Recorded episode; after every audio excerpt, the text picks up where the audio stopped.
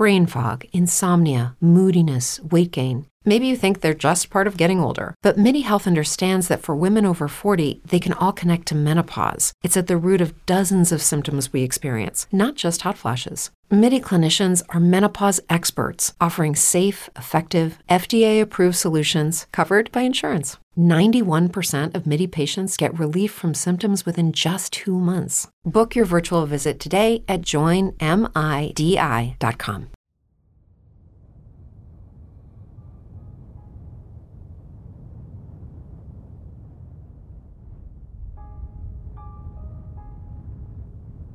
This is going to take a while to explain everything, so stay with me.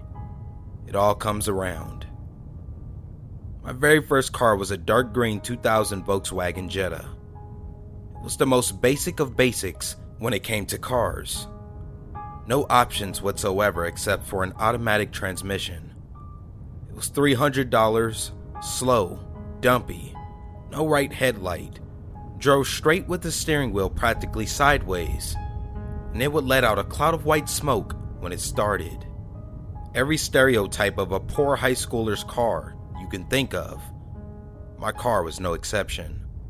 Despite it being a piece of German crap, I loved that car. I drove it every chance I had. I named it Thunder Bunny. She was my baby, my beautiful green baby. But Volkswagens from that generation, Jettas especially, had a pretty bad flaw in the automatic transmission. Not exactly sure what causes it, but essentially the transmissions gradually get worse and worse until the car would not shift into third gear. And there's not a thing you can do from there. So, a couple of weeks after Halloween 2019, I was going about 30 miles per hour when the engine suddenly roared and the car wouldn't speed up. I feared the worst, and my fears were justified. My dad, a mechanic, didn't even have hope for my baby. She was gone already. And so, much to my dismay, we started looking for a new car. It only took about a month for us to find her a dark green 1999 Volkswagen Jetta. Exactly like my old car, but absolutely everything. She was faster, had heated leather seats, auto windows, auto sunroof, everything.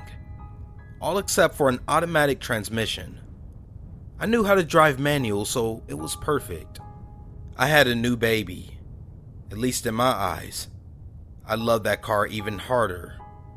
I named it Little Boy and was happy. Now I'm about to get to the story, but there's a few things I need to explain. First is for people that might not know, but when you have a manual car, you cannot leave it in gear and take your foot off the clutch. If you do, the car will stall, which is bad. So if you do not leave your car in gear, you need to turn the engine off before taking your foot off the clutch. If you don't want to turn the car off or have it turn itself off, you need to pull the handbrake or it will roll away. Guess what the only really broken thing on my car was at the point this story takes place? If you guessed the handbrake, you're right. And that was the second thing no handbrake. Okay, now on to the story. I started working as a pizza delivery driver in a smaller, growing town in Michigan. It was good money, but every once in a while, I deliver to an incredibly sketchy place and have had a few shotguns pulled on me. One night, about two months ago, I was delivery on a Friday. Usually Fridays are very busy, but this day was a little slow. So when a delivery came in at 8:30 and half an hour before we closed, I jumped on it. I realized it was 7.1 miles away, so all of the closing jobs would be done by the time I got back, and I would have been able to leave immediately. It was away out of town in a wood surrounded neighborhood, but again, no work when I got back to the store. Seemed like a good deal to me. and I'm all about those sort of deals. And so I climbed into my car and went to drive 7.1 miles away. As I pulled up to the house, I began to get a bad feeling. The house was in a small trailer park type neighborhood next to a lake.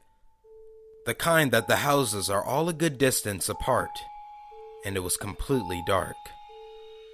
No lights inside, no lights outside. There was a single car in the driveway and an open window on the side of the house. I pulled in behind the car in the driveway and sat there for a moment. Something was off. The house was completely dark. I mean, there wasn't so much as a nightlight that I could see. Usually, when I deliver to a dark house, there's at least a light on upstairs or something that could signal that someone was awake, waiting for their pizza. But the house seemed dead.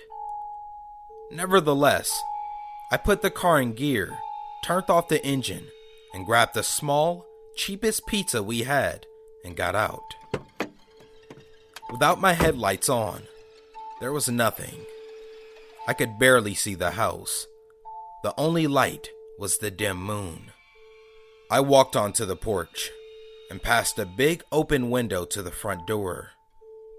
As I reached the front door, I saw it. The door was slightly cracked open, just enough for me to see into the void of the house. Thinking of every single horror movie I've ever seen, I said out loud, Fuck that! and hurried back to my car. I'm a tall, well built looking guy, but despite my wide shoulders and baggy hoodie, I'm a frail thing and can hardly fight off a small dog. I got into my car and turned on the engine. My headlights illuminated the house, and almost simultaneously, the living room light behind the big open window lit up, and a single guy looked out and walked to the front door. I cussed to myself and weighed my options. If I went up to the door, I could die. If I noped out of there, I would 110% be fired. That meant no new car part, no gas money, no cute dates with my girl, just sitting at home doing virtual schoolwork. It was a stupid choice, I know, but I grabbed the pizza and opened my door. Making a choice I damn glad I made, I took the car out of gear and climbed out. Mostly so my engine would still be running so that if I needed to get back, I could run back and immediately take off. I walked to the door, where the man had opened it the rest of the way. And as I got closer, I got a good look at him. I'm not one to judge a person based on their physical appearance, but this guy's head was cleanly shaven and was covered in tattoos. He was wearing a pair of gray jeans and a white tank top. He had a scowl on his face and was staring me dead in the eyes. I looked past him for a moment into the house, which was completely empty. As I got close enough that I started opening the pizza bag, he started to reach around his waist, and I stopped. He was staring at me with the most evil grin I've ever seen. I knew in that moment that I was about to die.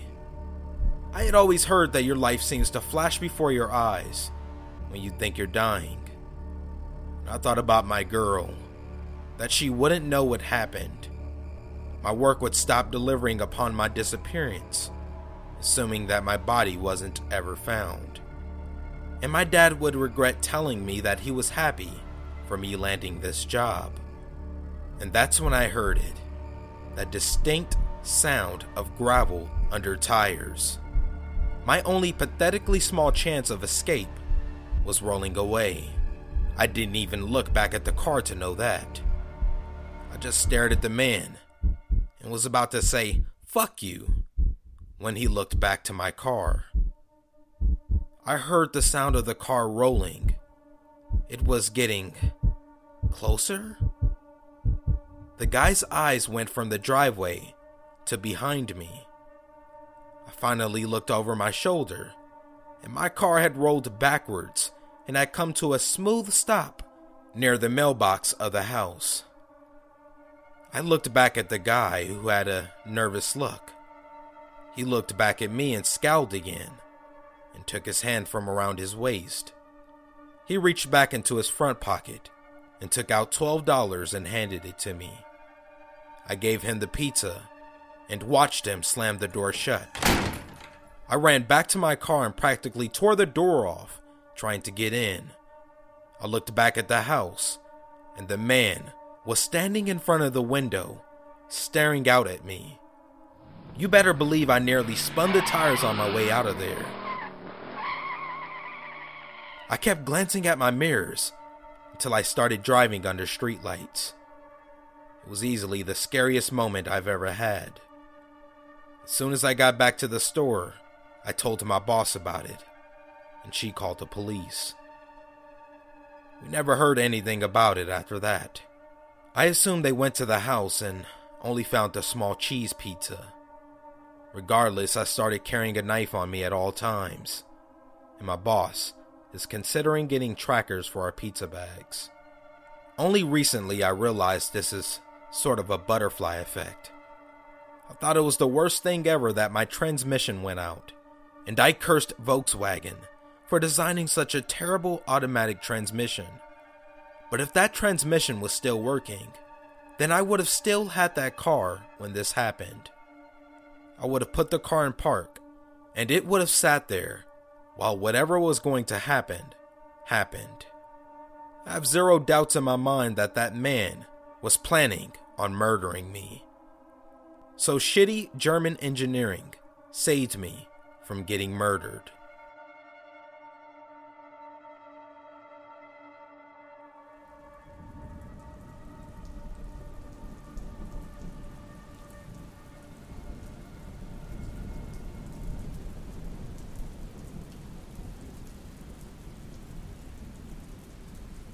2012, I went with my boyfriend to a diner on a Wednesday night. This place advertised Free Pie Wednesday when you spend X amount of dollars. The restaurant was right by his apartment, literally less than a five minute drive. It was a rainy night, and the restaurant was in a southern college town, but not close enough to campus to get much of a late night crowd, and definitely not in the rain. Both of us enjoy quiet places, so we spontaneously decided to give it a try. The place was a normal, bland looking chain restaurant, shaped like a U. From one end of the restaurant, it would be impossible to see what was going on on the other end. It's around 9 p.m., and not all restaurants are going to be open past then, but diners like this often are. The Waffle House and the Denny's near campus is usually pretty packed late into the night. This place is empty, except one bubbly female staff member. Now, I've been in food service before. I asked a waitress what time they close because I hate when people come right at closing time. She says they're open to midnight. Lucky us. Our waitress was a skinny, petite, maybe 30 year old woman who sat us away from the front. She introduced herself as Sally, and right away, I got the distinct feeling she was lying about her name. It's the way she took a moment to smile after she did it. It reminded me of the way my sister, who was a pathological liar, would slip in a little lie. Something was a little off, but nothing alarming. I mean, my sister is completely harmless. I notice Sally isn't wearing a name tag, just jeans and a polo shirt. She gives us menus and again says her name is Sally. And again, I'm picking up on those subtle body language cues I learned from living with a liar. So I'm thinking Sally is full of crap. It stands out in my memory as my first impression. My second impression was damn, this lady talks a lot. I haven't seen you before, are you new? Here for college? I had great roommates in college. Do you have any roommates? Aren't Thursdays the worst? There's nothing to do. Do you have any plans for later? It was kind of annoying.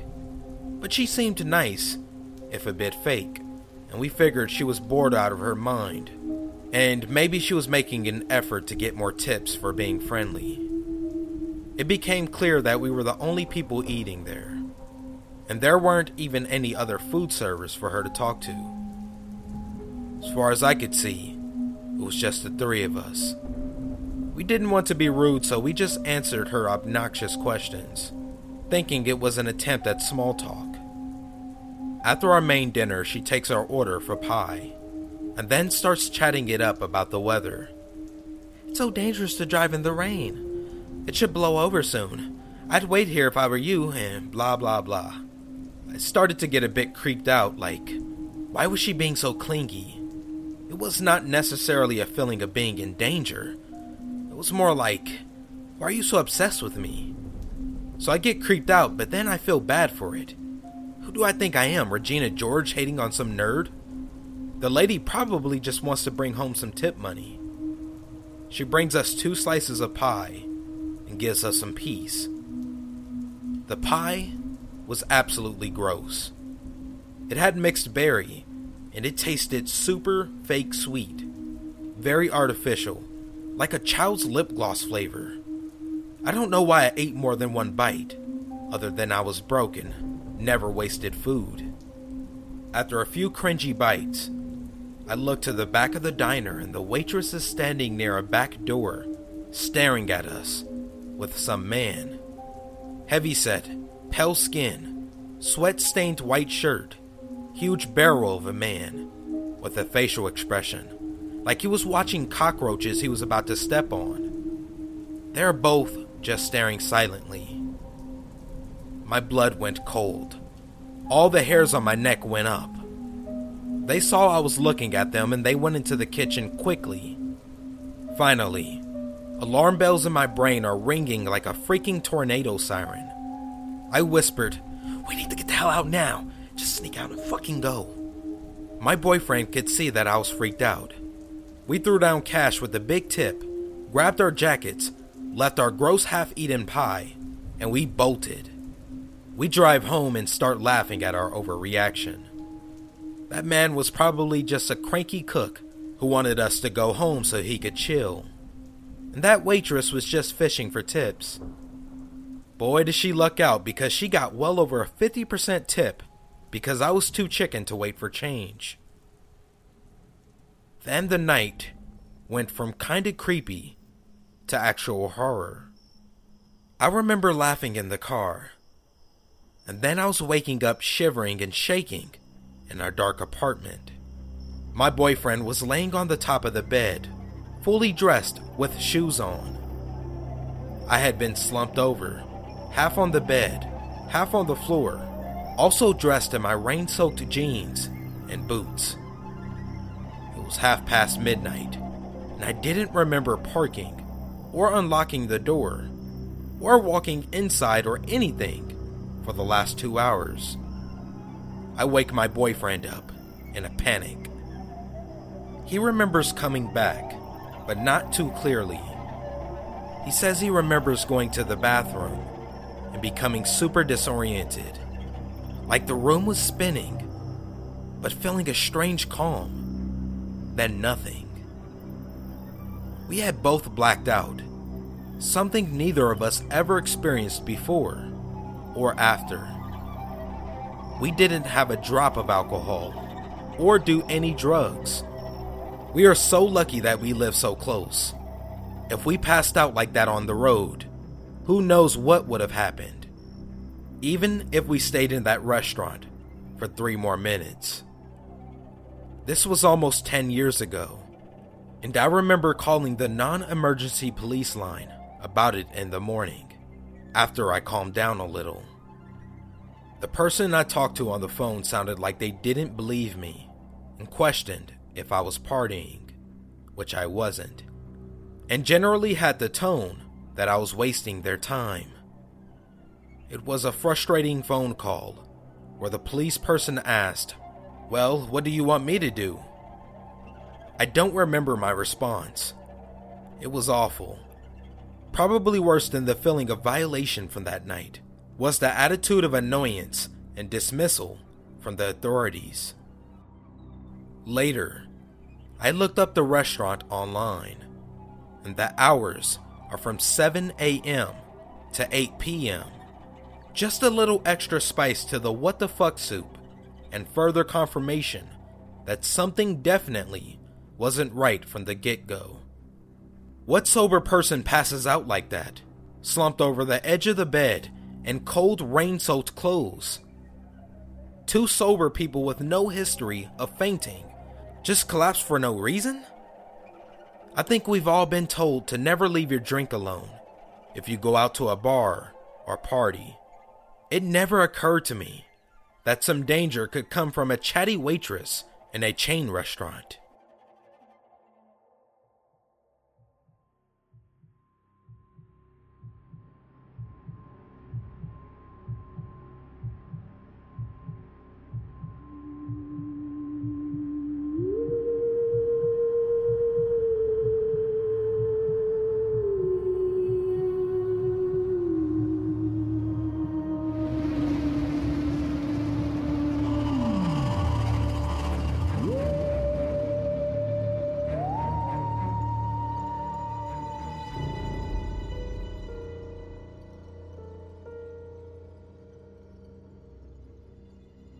High school, I had a stalker. Here's the story. I'll try to keep it concise, but there's a lot of information for sure. I was 16 and we met on Facebook. He went to a nearby school and we decided to meet up for a movie. We had a great time together and ended up dating. The first time he came to my parents' house, he had an ankle monitor on for house arrest and wouldn't tell anyone why. That was red flag number one. And since he was a minor, we couldn't find out. My parents obviously didn't allow us to hang out, so we hung out at his house or around town at the YMCA camp. I was rebellious and naive. Things started to get weird when I noticed his family was pretty odd. One day, we were having sex in his bedroom, and I saw his father looking through the blinds. I screamed and called him out, and his dad ran off. Stalker guy told me that his dad was just into redheads and liked to watch us.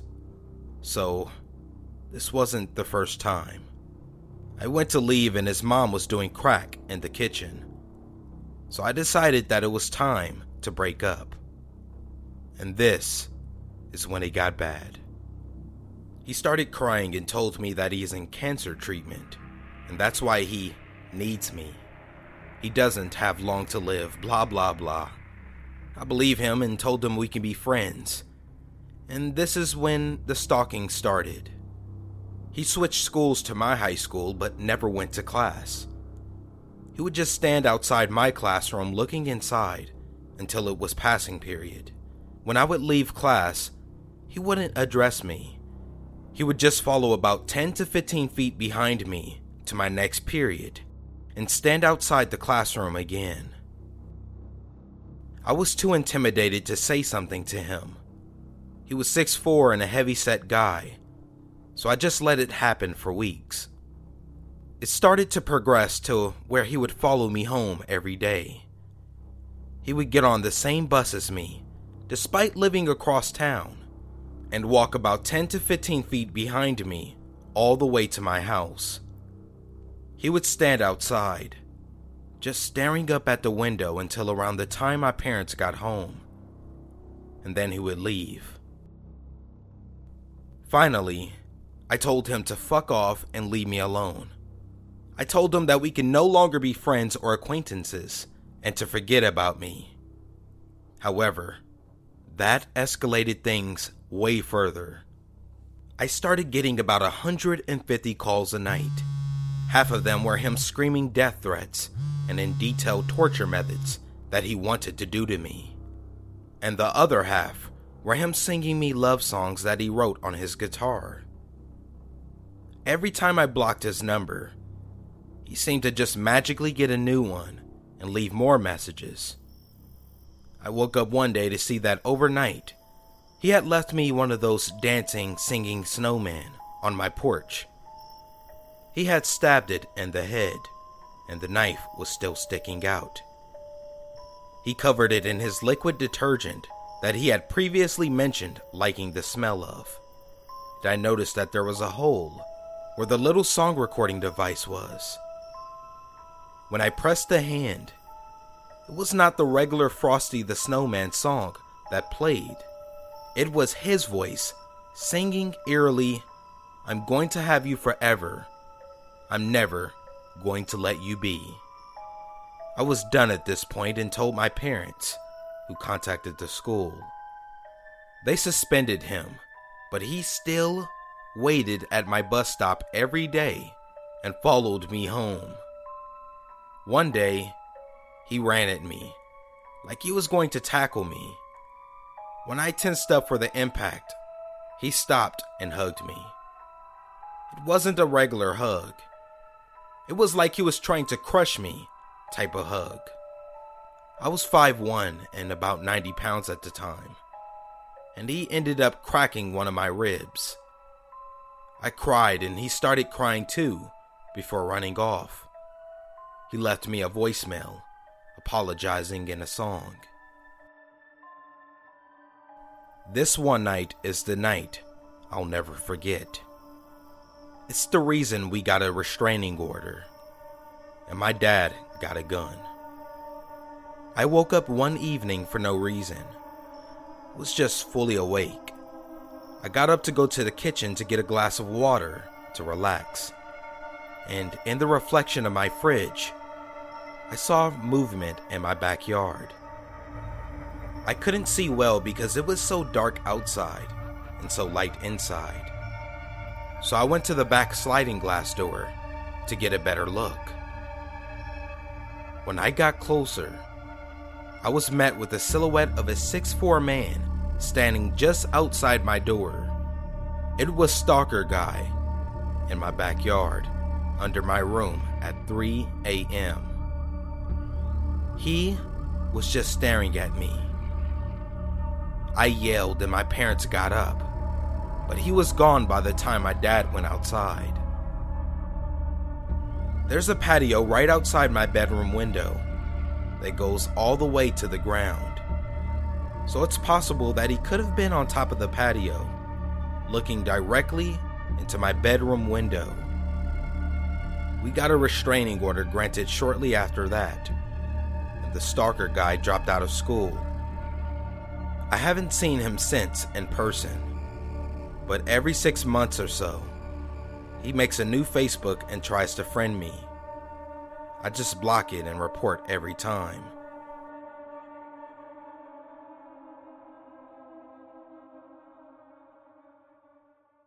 Say goodbye to your credit card rewards. Greedy corporate mega stores, led by Walmart and Target, are pushing for a law in Congress to take away your hard earned cash back and travel points to line their pockets. The Durbin Marshall credit card bill would enact harmful credit card routing mandates that would end credit card rewards as we know it. If you love your credit card rewards, tell your lawmakers hands off my rewards. Tell them to oppose the Durbin Marshall credit card bill.